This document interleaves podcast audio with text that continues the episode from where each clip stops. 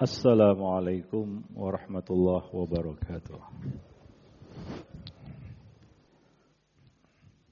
Innal hamdalillah nahmaduhu wa nasta'inuhu wa nastaghfiruh. Wa na'udzu billahi min shururi anfusina wa sayyiati a'malina. May yahdihillahu fala mudhillalah wa may yudlil fala hadiyalah ashhadu an la ilaha illallah wahdahu la syarikalah وأشهد أن محمدا عبده ورسوله.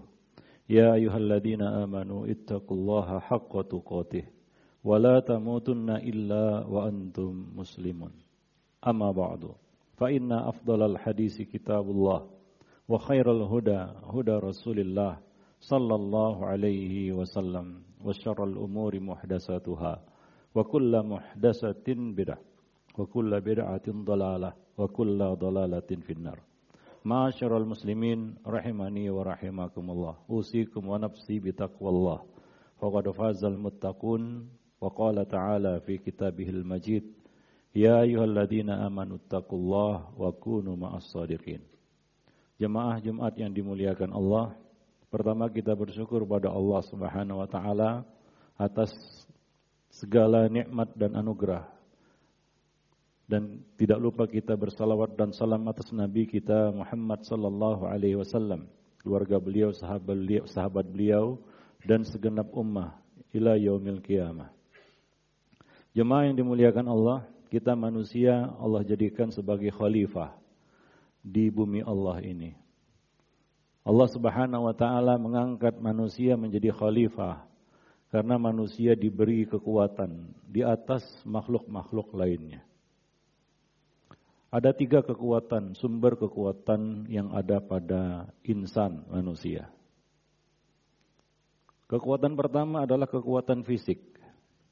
Allah Subhanahu wa taala memberikan kepada kita kekuatan fisik. Oleh karena itu Allah Subhanahu wa taala memerintahkan juga agar menjaga kekuatan ini. Allah menyuruh kita makan dan minum. Kulu washrabu, makan dan minumlah kamu. Tapi jangan berlebihan. Karena kalau berlebihan jadi penyakit. Nggak akan kuat kita kalau kebanyakan makan. Maka kulu washrobu wala tusrifu. Silakan makan, silakan minum, tapi jangan berlebihan. Agar kita bisa menjaga kekuatan fisik kita. Berbicara soal kekuatan fisik atau kekuatan jasmani, ternyata manusia bukan yang terkuat. Di sana banyak makhluk Allah yang lebih kuat fisiknya daripada manusia. Sebut saja hewan. Banyak hewan-hewan yang lebih kuat. Kalaulah standar menjadi khalifah di muka bumi adalah kekuatan fisik, tentunya hewan-hewan itu lebih layak jadi khalifah.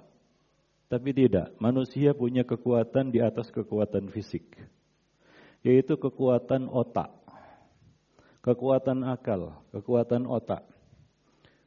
Kekuatan akal manusia adalah yang terhebat. Tidak ada yang bisa mengatasi ataupun berada di atas kekuatan otak manusia. Oleh karena itulah Allah Subhanahu wa taala menyuruh kita agar menjaga kekuatan otak. Bagaimana agar kita bisa menjaga kekuatan otak dan akal kita? Allah perintahkan kita untuk berpikir. Banyak ayat-ayat yang mana Allah memerintahkan kita untuk berpikir. Afala ta'qilun, afala tatafakkarun dan Allah memuji orang-orang yang mau berpikir. Maka kalau Allah anugerahkan kepada kita otak, akal, kita wajib menjaganya, menjaga kekuatan akal itu. Dan kita dilarang untuk membahayakan kekuatan otak ini. Maka salah satu di antara doruriyatul khamsah, lima perkara asas yang harus dijaga adalah hifzul akal, menjaga kekuatan otak ini, menjaga kekuatan akal. Maka dilaranglah minuman keras, karena dia dapat merusak otak. Demikian juga turunannya yang sejenis dengannya, narkoba misalnya, karena dia dapat melemahkan otak. Demikian juga segala hal yang bisa melemahkan kekuatan otak. Contohnya narkolema, narkotika lewat mata atau yang dikenal dengan sebutan pornografi. Itu juga dapat melemahkan otak. Maka Orang yang kecanduan pornografi biasanya kekuatan hafalannya melemah. Tidak mampu menalar.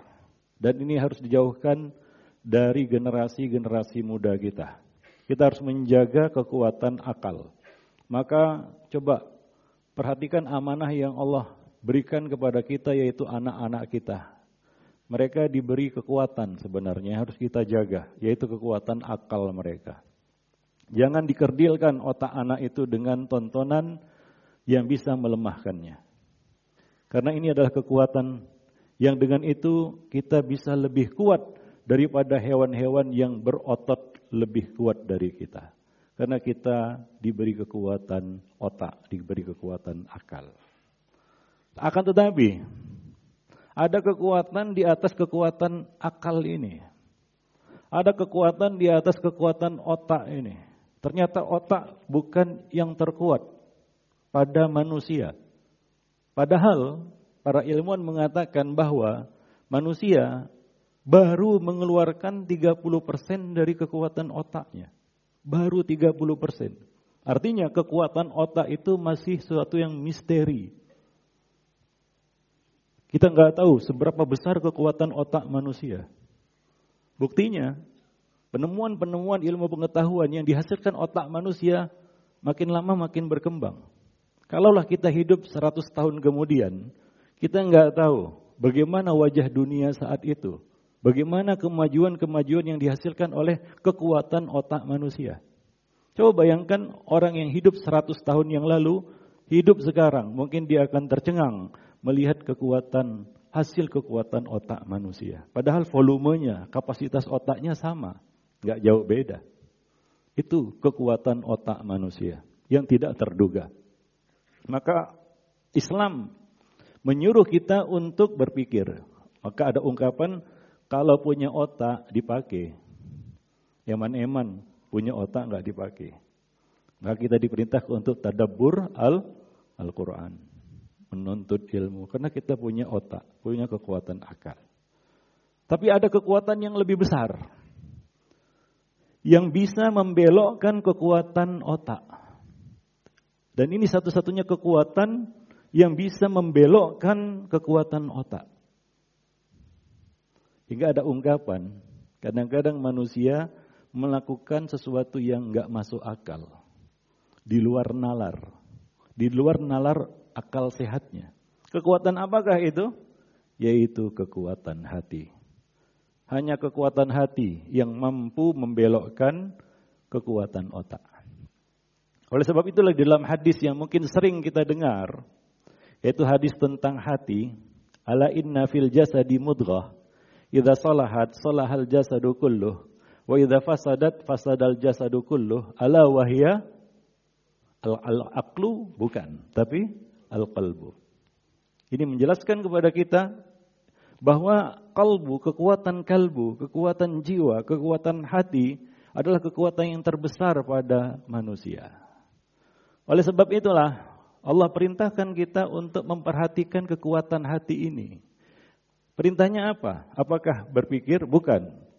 Apakah makan dan minum? Bukan. Allah perintahkan berkaitan untuk menjaga kekuatan hati ini adalah Firman Allah Subhanahu wa taala, "Qad aflaha man zakkaha wa qad khaba man dassaha." Sungguh beruntunglah orang-orang yang membersihkannya. Dan sungguh celakalah, binasalah, sungsaralah orang-orang yang mengotorinya. Begitulah cara kita menjaga kekuatan hati, yaitu dengan menjaga kebersihannya. Dan ini menjadi tolok ukur kebahagiaan dan kemenangan. Qad aflaha, sungguh menang, beruntung, bahagia. Bukan dengan kekuatan fisik, bukan dengan kekuatan otak yang menjadi barometer bahagia. Tapi yang menjadi barometer kebahagiaan itu adalah kekuatan hati. Karena yang bahagia itu adalah hati. Fa'tabiru ya ulin nuha.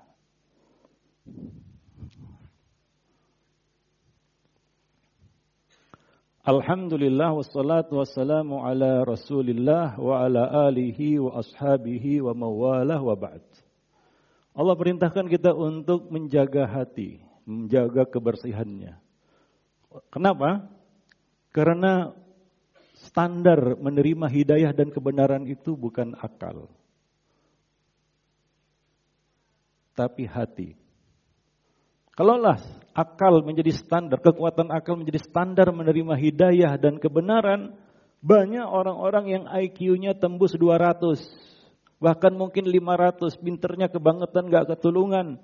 Akan tetapi dia tidak punya kekuatan untuk menerima kebenaran. Kenapa? Hatinya tidak mampu untuk itu. Maka Allah Subhanahu wa taala mengatakan di dalam Al-Qur'an, "Fa innaha la ta'mal absar." Walakin ta'mal qulubul lati sudur. Orang Yahudi dikenal dengan kekuatan otaknya. Dan itu diakui. Dan kita mengakui karena Allah mengatakan itu. Tapi apa masalah orang-orang Yahudi? Apakah karena mereka bodoh-bodoh? Enggak. Apakah karena akal mereka pici? Enggak. Apakah mereka orang-orang idiot? Tidak. Orang Yahudi ini pinter, baik itu urusan dunia maupun urusan agama. Jangan silap. Orang Yahudi itu lebih pintar daripada orang Arab daripada daripada orang Arab. Padahal Nabi itu orang Arab. Tetapi orang-orang Yahudi lebih tahu Nabi sebagai Nabi daripada orang Arab itu sendiri. Maka Allah mengatakan alladzina atainahumul kitab ya'rifunahu kama ya'rifuna abna'ahum. Orang-orang yang telah kami beri Alkitab yaitu orang-orang Yahudi mereka mengenali Nabi seperti mereka mengenali anak mereka sendiri. Oleh karena itu orang Arab mengenali Nabi sebagai Nabi karena akhlak beliau, karena silsilah keturunan beliau. Tapi orang Yahudi tidak. Mereka mendatangi Nabi dan menguji Nabi dengan tiga pertanyaan. Siapa, apakah hidangan pertama, salah satunya ya, apakah hidangan pertama penghuni sorga? Mereka bertanya kepada Nabi tentang hal-hal yang ilmiah, karena mereka tahu, banyak tahu. Akan tetapi masalahnya apa? Bukan karena mereka tahu atau tidak tahu. Akan tetapi sebagaimana yang Allah katakan, kulubuna gulf. Hati kami kata mereka terkunci. Masalah hati. Maka di dalam agama, dalam kehidupan ini, masalahnya sebenarnya bukanlah masalah antum tahu atau tidak tahu, bukan. Tapi masalahnya adalah antum mau atau tidak mau. Mau atau tidak mau. Untuk masuk surga, mungkin kita bisa mengetahuinya dengan akal kita. Kita bisa berpikir, tahu ini jalan surga, ini jalan neraka. Kalau mau masuk surga, ini jalan yang ditempuh. Tahu. Tapi apa kata Nabi? Nabi mengatakan, Kullu ummati yadkhulunal jannah illa man abah. Semua umatku masuk surga. Kecuali apa? Yang tidak mau. Maka kadang-kadang kekuatan tahu itu kalah dengan kekuatan mau. Maka ada ungkapan di sana, kalau sudah maunya, kadang-kadang dikasih tahu pun nggak bisa lagi, Pak. Kalau sudah maunya ya, dikasih tahu bagaimanapun, nggak bisa lagi sudah. Kenapa? Karena kekuatan tahunya dibelokkan oleh kekuatan maunya. Itulah kekuatan tertinggi pada manusia, yaitu kekuatan hatinya. Oleh karena itulah kita diperintahkan untuk selalu menjaga hati. Maka jangan abaikan, lalaikan sisi tazkiyatun nufus. Yang kadang-kadang manusia menyepelekannya. Banyak ayat-ayat yang Allah perintahkan kepada kita untuk menjaga kebersihan hati. Para jemaah yang dimuliakan Allah. Demikianlah mudah-mudahan kita bisa menjaga tiga kekuatan itu karena tiga kekuatan itu adalah amanah yang Allah Subhanahu wa taala letakkan di pundak kita. Baik itu kekuatan fisik kita harus menjaganya, kekuatan akal juga kita harus menjaganya, lebih-lebih lagi kekuatan hati kita.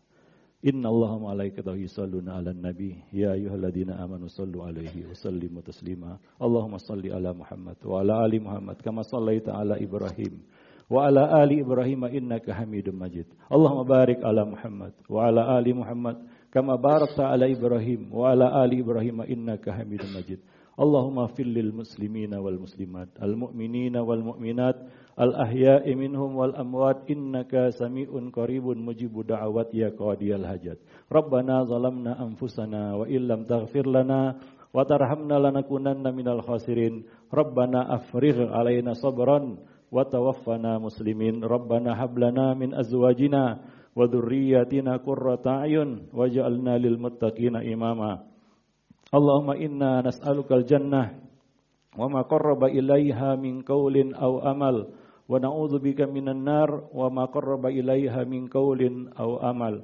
Allahumma inna nas'alukal huda wat tuqa wal afaf wal ghina Allahumma kfina bihalalika an haramika wa ghnina bifadlika amman siwak. Rabbana atina fid dunya hasanah wa fil akhirati hasanah wa qina adzaban nar. Ibadallah rahimakumullah innallaha ya'muru bil adli wal ihsan wa ita'i dzil qurba wa yanha 'anil fahsya'i wal munkari wal baghi. Ya'idukum la'allakum tadhakkarun wa la akbar wallahu ya'lamu ma tasnaun wa aqimis shalah